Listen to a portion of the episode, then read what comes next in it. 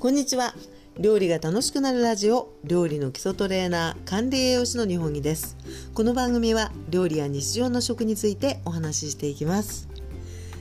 本日は第88回の放送となります。皆様こんにちは。え今日のテーマです。今日のテーマは手作りが美味しい新生姜の甘酢漬けということでえ新生姜について取り上げてみたいと思います。これはですね、えテーマ実はあのリスナーさんからねリクエストをいただきましてね、あの今年初めて、えー、新生姜をね甘酢漬けにしてみましたっていうねあのメッセージとともにあのリクエストが来たんですけれどもここで皆さんとねこれからどんどんあの出てきますし作る方も多くなるであろうこの新生姜の季節にお送りしていきたいと思います。さあ、えー、ポイントはですね2つありまして1つ目は、えー、新生姜にまつわる豆知識そしてもう1つが美味しい甘酢漬けということで、えー、早速順番にお話ししていきたいと思います。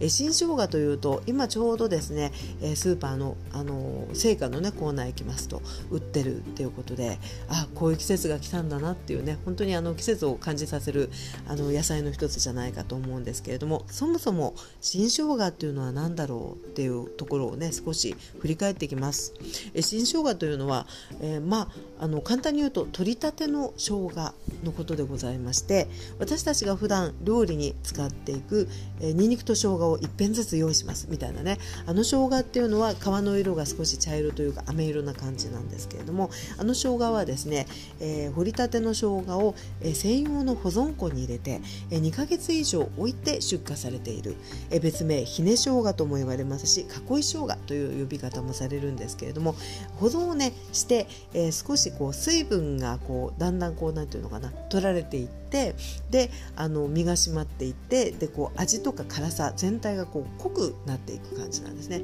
そうするとあのいろんな料理のこう薬味的に使いやすくなるっていうところもあるし保存性も上がるっていうことでえそういった形で私たちは一年中ねえそういったこう飴色の皮の生姜を使っているんですけれども実はその保存される前の取り立ての状態というのが新生姜でございます。えー、生産地で見ていきますと、えー、ランキングでね調べていくとこれ2019年のものなんですが、えー、第1位は高知県そして第2位が熊本県第3位が、千葉県ということで国内ではですね、1位の高知県が大体ね4割以上をあの占めているということでねとてもこうたくさん生産されております。そして、えー、旬の時期ねということで言うとまさに今というところなんですが、え実はですね割とあの今だけだなって思うんですけど意外にですね新生姜ってね秋口ぐらいもあったりするんですね。で特にあの私は甘酢漬けを作る時ってねそんなにいっぺんにまとめて作らなくって結構まあ食べきる分ぐらいを作って食べきったらまた作るっていうのを繰り返していると結構ねあの買えるんですよ。夏でも夏過ぎたぐらいでも売ってるのであ意外に新生姜って長く、あのー、買うことができるんだなって思ったりしてるんですけどこれちょっとね調べてみますと一つはあの品種っていうところも関係ありますしその早生早いものとちょっと遅めなものっていうのもあるしあとはえハウス栽培か露地栽培かっていうところも違ってくるみたいなので今の時期に出てるものっていうのはねハウスであの栽培されたものがとても多いというふうに聞いております。ですが、えー、今申しましたように意外にねあの今ぐらいをスタートにしながら結構夏場暑いムシムシした時期そして残暑が残る時期もね意外にあの楽しめるっていうことなので、でえー、ぜひねあの美味しく味わっていきたいなと思っています。さあ、えー、ここからは、えー、甘酢漬けについてお話をしていきたいと思います。新生姜ってね、あのー、どういう使い方があるだろうって思った時にやっぱりね真っ先に出てくるのが甘酢漬けじゃないかと思います。であとは本当にみずみずしくて辛さもひね生姜よりもねやっぱり柔らかいのでそのまま本当味噌つけて召し上がる方もいらっしゃると思うんですけれどもやっぱりね甘酢漬けにすると結構、あのー、楽しめる時間も長くなりますしね。毎日少しずつ食べることもできて好きだっていう方も多いんじゃないかと思います。で、えー、作り方なんですけれどもまああのお家なりのね甘酢の配合とかね皆さんあるかもしれないんですが、え今日はですね私はこんな風に作っているっていうところを少しご紹介していきたいと思います。えまずですね新生姜買ってきましたら皮を剥きます。で皮の剥き方なんですけれども白くすべすべな皮ではあるんですが、えー、ピーラーでもねあのいいにはいいんですけれども、えー、おすすめがですねスプーンですね。でスプーンをもうえー、小さい感じのもの。ちょうどこう親指にこうなんだか親指を添えてあのこそげるような感じで、えー、皮を剥いていくのであんまり大きくなくてねちょっとこう扱いやすい小さめなものがねとてもあの皮が剥きやすいと思います。でこのスプーンがいい理由というのは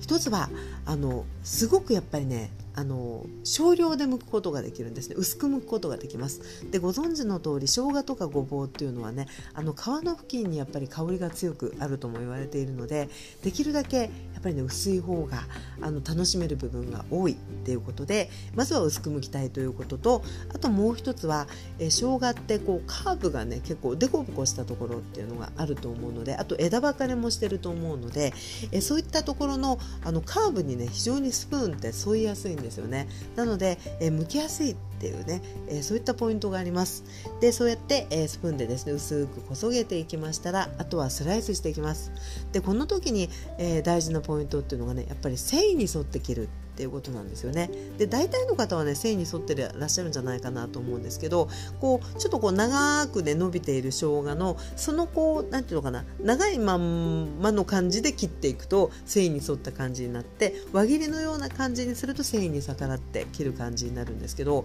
繊維に逆らってしまうとね生姜ってあの新生姜とはいえやっぱり割と固めなのであのねゴワゴワとしたこう繊維を感じちゃうんですよね食べる時にも。なので、えー、繊維に沿ってこう滑ららかにねあの口当たりがある方がやっぱり美味しくいただけるかなと思いますので、え繊維に沿って薄くスライスしてまいります、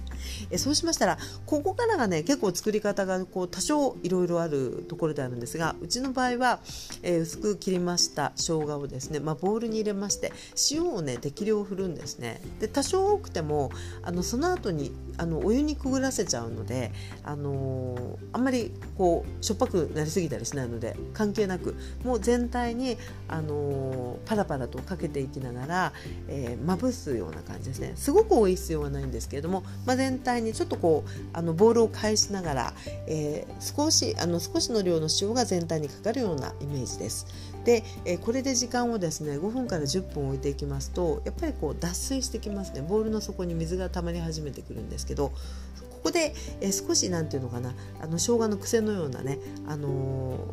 ー、ものが取れていく感じ悪というか癖というかね。少しこう取れていく感じになると思うんです。そして、えー、お湯を沸かしましてそこにですねその、えー、もう塩もあの水気もこうついたまんまの生姜をですねいっぺんに入れててもいいかもしれないんですけど私ね割とこう沸かしたお湯に対してあの23回に、まあ、量によりますけどね23回に分けて、えー、温度が下がりすぎない程度の感じでパッと入れてこう全体を混ぜてこうなんていうのかな網じゃくしですくっていってざるにどんどん上げていくみたいな感じでお湯に触れてる時間はだいたいね1分ぐらいですかね。1分本当に1分ぐらいだと思います。そんな感じにしましてざる、えー、に上げていく。そうするとあのお湯の中であの振った塩っていうのが全部落ちていきますので、えー、引き上げた生姜っていうのはねあのしょっぱさっていうのは全然感じません。ただ、えー、長く塩をまぶして時間を置いちゃうとね塩が抜けない場合もありますので、えー、大体もう本当に10分以内ぐらいであのもうお湯にくぐらせる感じのイメージでお作りいただくといいかなと思います。さあそしてざる、えー、にあげて余分なね水分をこう落としている間に漬け汁ですね甘酢を作っていきます。で甘酢の割合もねあの皆さん本当にお家によっていろいろだと思うんですけど私の場合なんですが重さでえ砂糖を1としたら酢が2例えば砂糖が 100g 使われるんであれば酢が 200cc200g なんですね。でそういう砂糖とお酢の割合があってあとお水が入っていくんですがここはね結構あのー、毎回一緒ではなくてちょっと好みによって変えてるんですね。で大体あのお酢と同量から1.5倍ぐらいで作ると割とこう甘酢がこう濃いめっていうか強めのね本当にお寿司屋さんのガリのような感じになりますし、えー、お酢のね倍量ぐらい私入れちゃうことが結構あるんですね。そうすると本当にあのー、割と場合によっては飲めてしまうぐらいの甘酸っぱいピクルス液っていう感じになります。なので、えー、砂糖1お酢が2そこで水がえー、っと2の場合もあるし3の場合もあるし4の場合もあるっていう感じでしょうかね。あの砂糖とかの割合で考えていくと。でそこで、えー、お好みでね変えていって普段はね私割とねお酢の倍量なので砂糖1お酢が2水が4ぐらいの感じで作ることが結構あります。で、えー、ここでですね塩が、えー、あとはね、まあ、少し入っていくんですね。そんなに多くない感じ。ちょっとまあ味を見ながらでもいいと思いますし。入れていってで小鍋でですねひと煮立ち。本当にあの砂糖が溶けるぐらいですね、えー、沸かしましてで火を止めるで熱が取れたところで、えー、先ほどのあの生姜と寝ざるにあげておいた生姜と合わせて漬け込んでいって翌日ぐらいからねあのちょっと食べ始めるっていうねそんな感じで作っております。で、えー、このですね、えー、お水多めだとねやっぱり本当にピクルスっぽいんですなのでお好みなのでやっぱりしっかりとしたガリっていう場合はだいたいお酢のお酢と同量か、えー、お酢の1.5倍ぐらいのお水っていう風にねあのされてみられるとあのあだいたいこんな感じだなっていうねガリってこんな感じだったっていう風に思われるかなと思いますね。でこのように漬け込んだ甘酢漬けなんですけれどもあの結構ね長く楽しめます。私もう冷蔵庫に入れちゃいますけどもちもちっとしてね結構本当に持つんですよ。あの多分一般的にはあの3週間とか1ヶ月とかぐらいでよく本なんかに書かれてますかね。でもねあのまあそれぐらいで食べきるに越したことはないんですけど結構やっぱねそれ以上でも全然あのあの変化がないのでいただいてます。でただあの小皿にね取り出したりする時に使うこう箸がこう濡れてるとか汚れてるとかそういうところでも多少こうあの長く送って多少ね影響がある場合もあるので、まあ、その辺はねあの本当にあの洗ってある乾いたあのお箸等で、え取り出しておかれるとねあの結構お酢の力もあって長く楽しめると思うんですけれどもまあえーとね大体やっぱり一月以内ぐらいというのを一つの目安にされていいんじゃないかなというふうに思いますね。でお酢はねやっぱりあの非常に殺菌力もありますので、えー、あのこれ大丈夫かなと思ったことはないですね。あの変わらず美味しいっていう感じで、えー、いただいております。さあそして、えー、そのように作った甘酢漬けなんですけれども食べ方ですね。もちろんそのままいただくっていうことで、まあ、夕飯時にねちょこっとこう漬物としてあの出していくとねお口もさっぱりそして甘さもあってね少しこうあの味のこう表情が豊かになってきますよねあのご飯全体で見るとねそんなような感じでそのままいただくっていうのはもちろんなんですけれどもえそれ以外のねあのよく使う方法としてはねあの刻んでご飯に混ぜていろいろ